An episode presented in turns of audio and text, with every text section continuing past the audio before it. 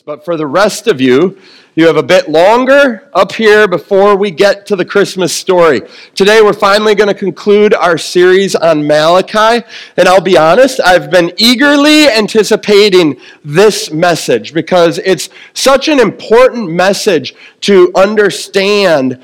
Uh, although it is definitely going to be very different than probably anything you've ever heard before, and it's different than any message I've ever taught before.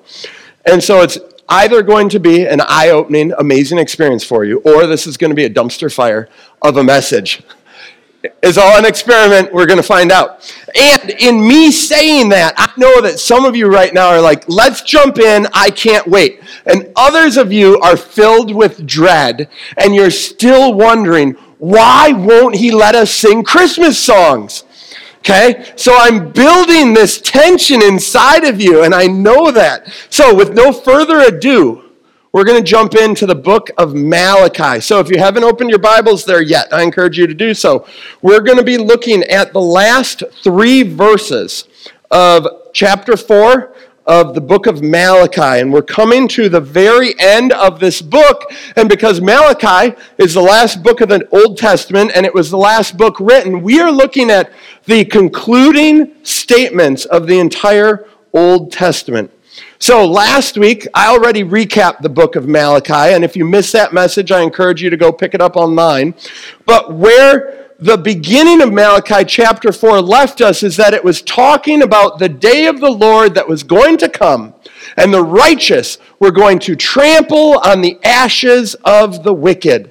And following that imagery, Malachi gives one more command and this imperative to the Jews.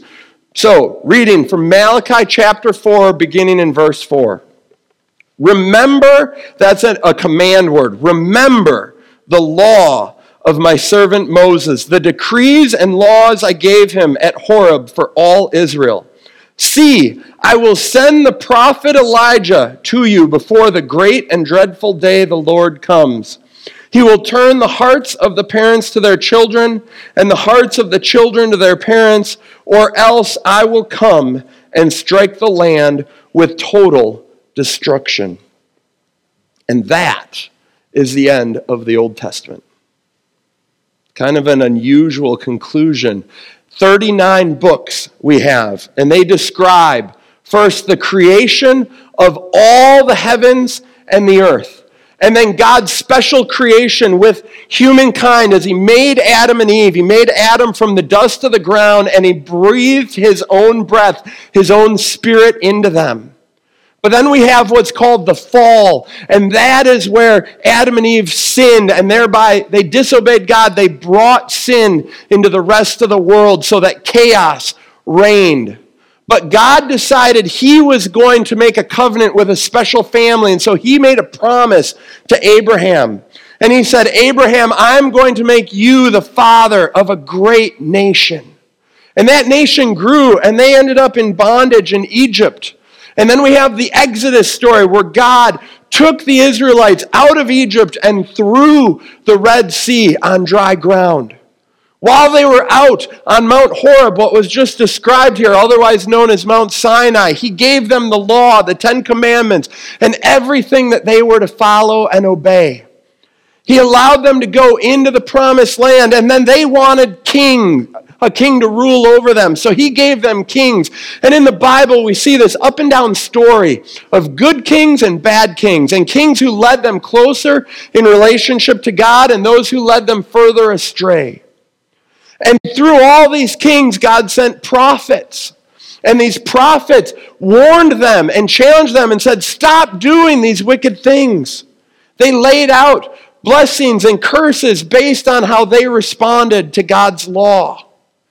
But ultimately, they didn't follow the law. And so, as we continue through these 39 books, we find out that the northern kingdom was conquered by the Assyrians, who took them and spread them all out and broke up all their cities. The southern tribes of Judah and Benjamin were taken into exile. And that's where, like, the book of Daniel is written from. They're in Babylon for 70 years. But they're allowed to return. And they get back to Jerusalem and they rebuild the wall and they rebuild the temple and they restart the sacrificial system. And those are the books of Ezra and Nehemiah. And then Malachi comes a hundred years later. And he's like, Yeah, but you guys are so half hearted. And that's what we've seen as we've been going through the book of Malachi through this series.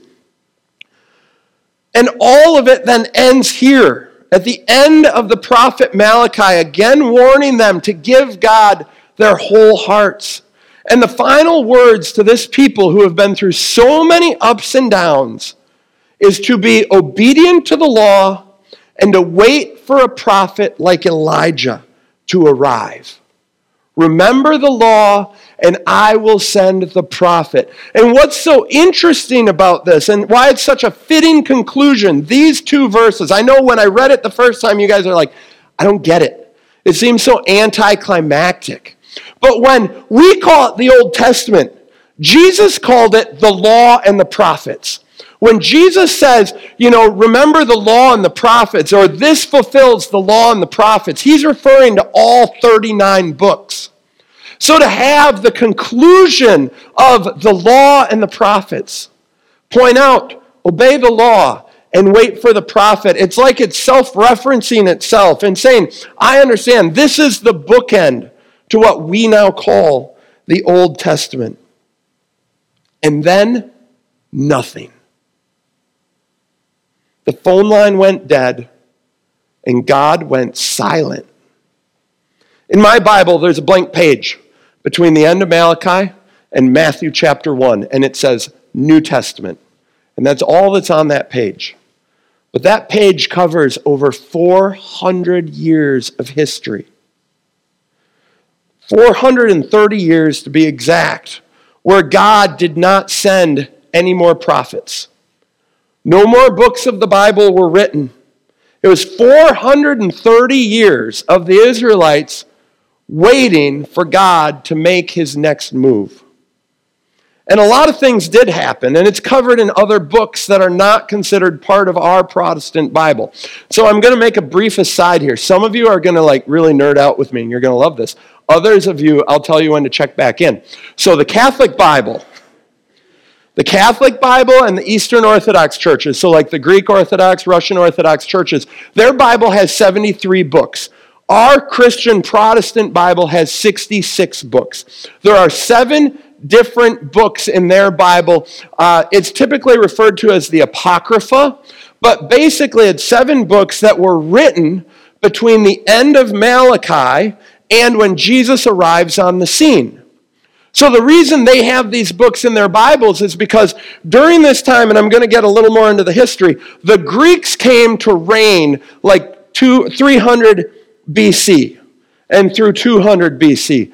And so what happens there is the Greeks reigned, so they took the Hebrew Bible, which had basically been compiled, and they translated it into a Greek version of the Bible, a, a, Bible for the people. And that is called the Septuagint. So if you ever hear about the Septuagint, or you're reading something and it refers to LXX, which is weird, I don't know why it's that, um, it is referring to the Greek version of the Old Testament. And that Septuagint had seven or had 46 books in it. Ours has 39. It includes these seven extra books that uh, the reason that we in our Protestant Bibles don't include them is because they weren't in Hebrew, they are in Greek. So that's what tells us we know that they were written after Malachi, after what we believe to be the close of the Old Testament. They also have some rather fantastical type uh, unbelievable parts in the stories that don't seem to line up with how we would see God move in other parts of the Bible. There are some contradictions where they retell a story that's a different book of our Bible and it doesn't completely match up. In some cases, it feels like the author has an ulterior motive other than to describe the glory of God. And so, for these reasons, long time ago, long before us, you know, people got together and they built the canon for the Protestant Bible and they chose to say, you know what? These Bi- books of the Bible seem to be an add on, and we're not going to include them in our Old Testament version with 39 books of the Bible. So they include 1st and 2nd Maccabees, Judith, Tobit, uh, Wisdom of Solomon, Baruch. Maybe you've heard some of these books, but that's what they are. So that is a very quick story of why the Catholic Bible is slightly different than like your NIV or King, even King James version of the Bible if you've got the Protestant version. So if you checked out, jump back in here right now, okay? Now we're going to get to the more important part of the message at hand, and that's I want us to take a brief look at what happened on that blank page between Malachi 4 and Matthew chapter 1. So in 430 BC, that's basically when we believe Malachi was written, okay? And it was in this world Malachi wrote that the Persians were in control. The Persians were actually, remember, the Babylonians conquered Israel, or the tribe of Judah and Benjamin, and they took them to Babylonia. Uh, but the Persians conquered the Babylonians, and they were the ones who allowed the Israelites to go back to Jerusalem and to build the temple and to build the wall and to rebuild their city and to start their sacrificial system again. The Persians had no problem with the Jews practicing Judaism. Then in 333 BC, the Greeks came in and they defeated the Persians. And so this was a victory led by Alexander the Great and it ushered in the era of the great Greek influence that has still shapes our world today. But it also shaped the Israelites in some significant ways. They still had freedom to worship and they had a relative peace at this time. They weren't facing wars and whatnot. But many Jews grew sick of waiting for God's to act. And they began to mix their religion with the worship of the Greek gods that was all around them. In 214 BC, the Seleucid dynasty, that was part of the Greek controlling families. There were various dynasties in different parts of the Greek region, Greek controlled regions.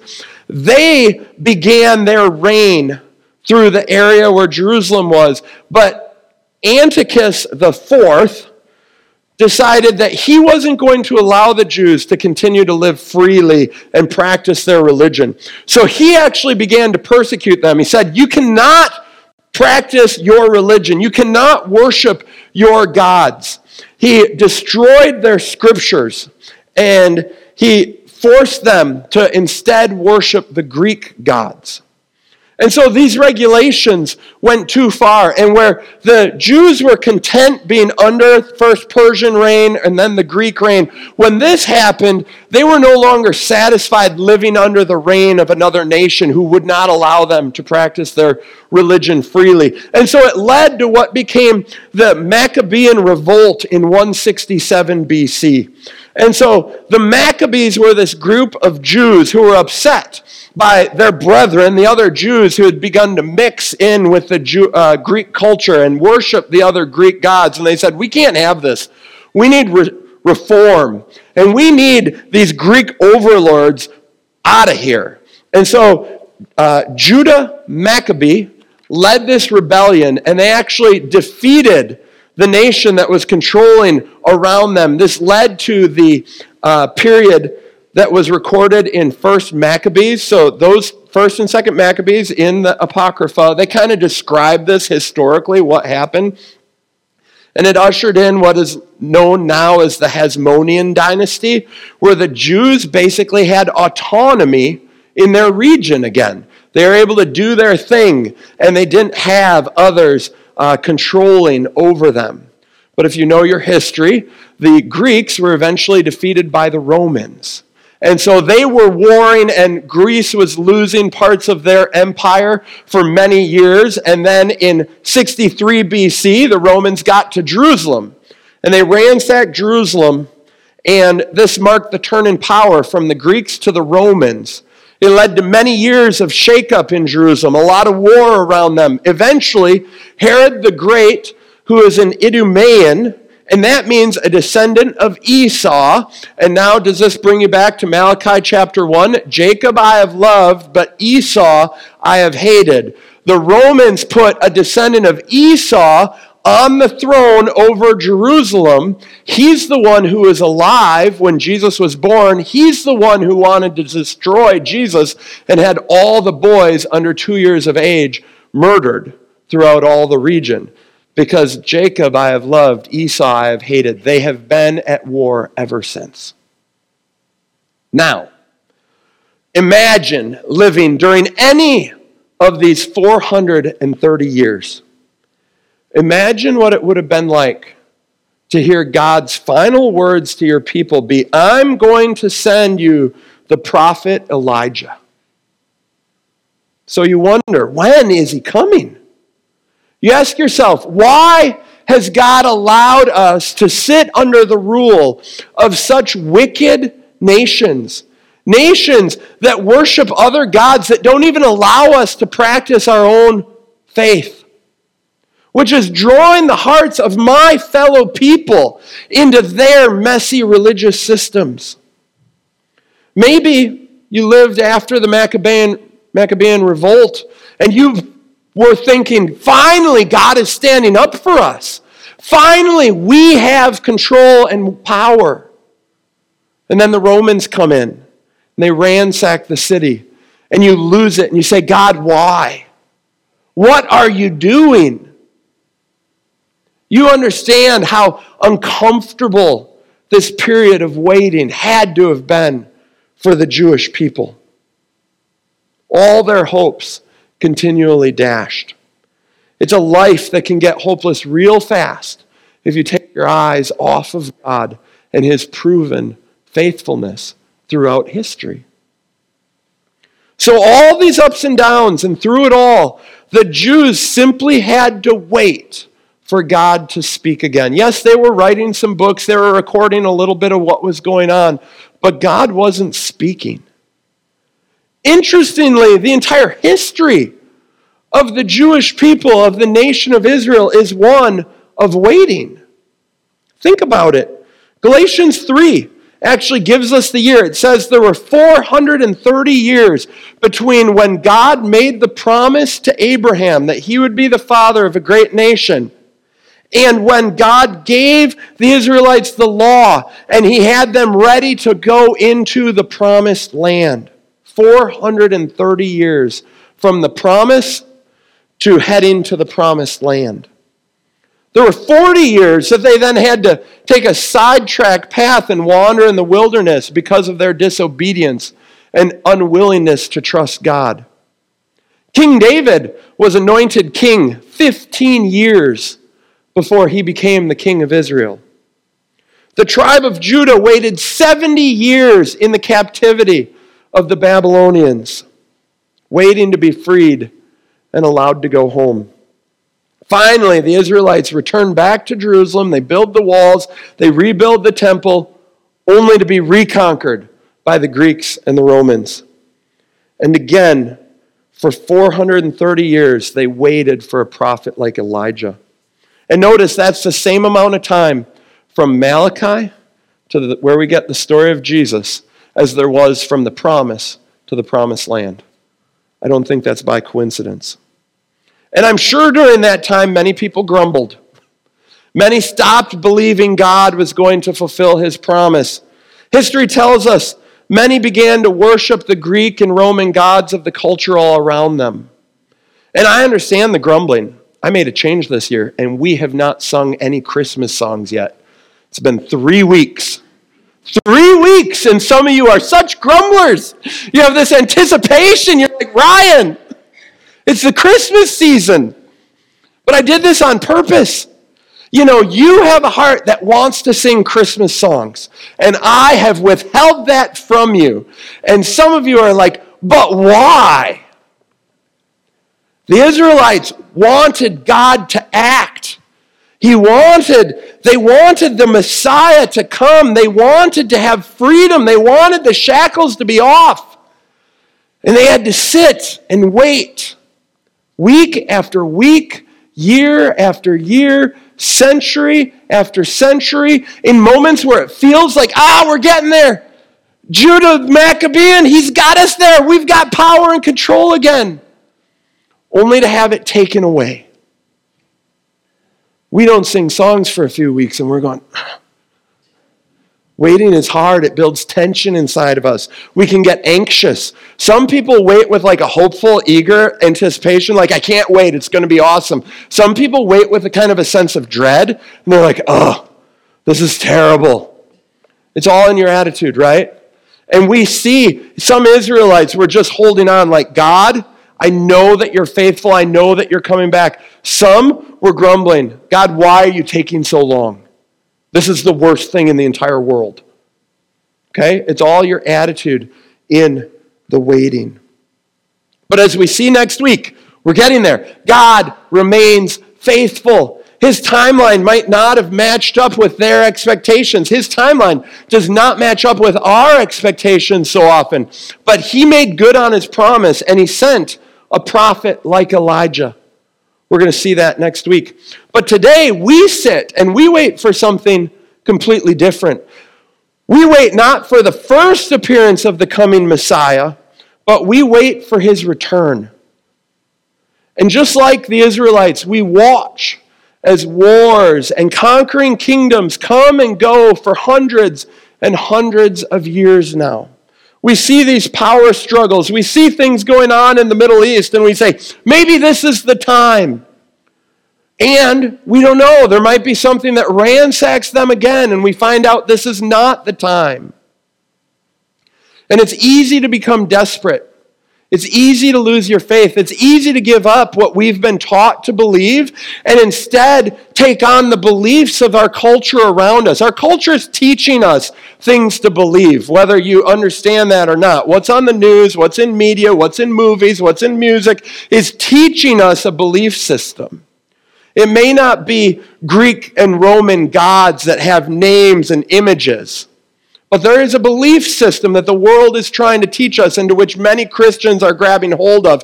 And we're mixing our faith and belief in Jesus and our faith and belief in, well, just try hard and be a good person. And God's just a really nice guy who's going to take care of everybody and nobody will ever face consequences. But that's not the God of the Bible that we see. And so we have to sit and we have to hope, hold on to this hope. And while we wait and we hold on to hope, we obey. We obey not necessarily the Old Testament law, but the law of love. Jesus showed us this law of love is to love God and love others. He says the first and greatest command is to love God, and the second is like it, to love your neighbor as yourself. And he ultimately says, and this sums up the law and the prophets.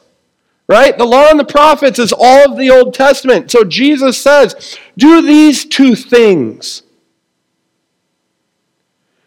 If it was right thing for the Jews to do during their lengthy wait for the Messiah, to obey all the law that was given to Moses on Mount Horeb, then that is exactly what we should be focused on today obeying. Unfortunately, I think too many Christians find themselves focusing on other things. They focus on the news. They focus on different prophecies in the Bible, what's going on in Israel, and they try to decipher exactly when Jesus is going to fulfill his promise to return. And that is interesting, but it also can leave you feeling very anxious. It can leave you feeling very worried. It can put you in a state of waiting that isn't eager anticipation to be with God, but a state of dread.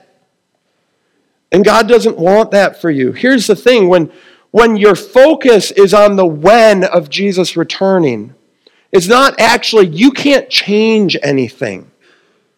However, if you choose while we wait for Jesus to return to love God with all your heart, mind, soul, and strength, and to love others if you choose to share your hope that you have in Jesus with those you see struggling in this dark world, if you encourage your church family members when you see them going through tough situations, then you are making a difference.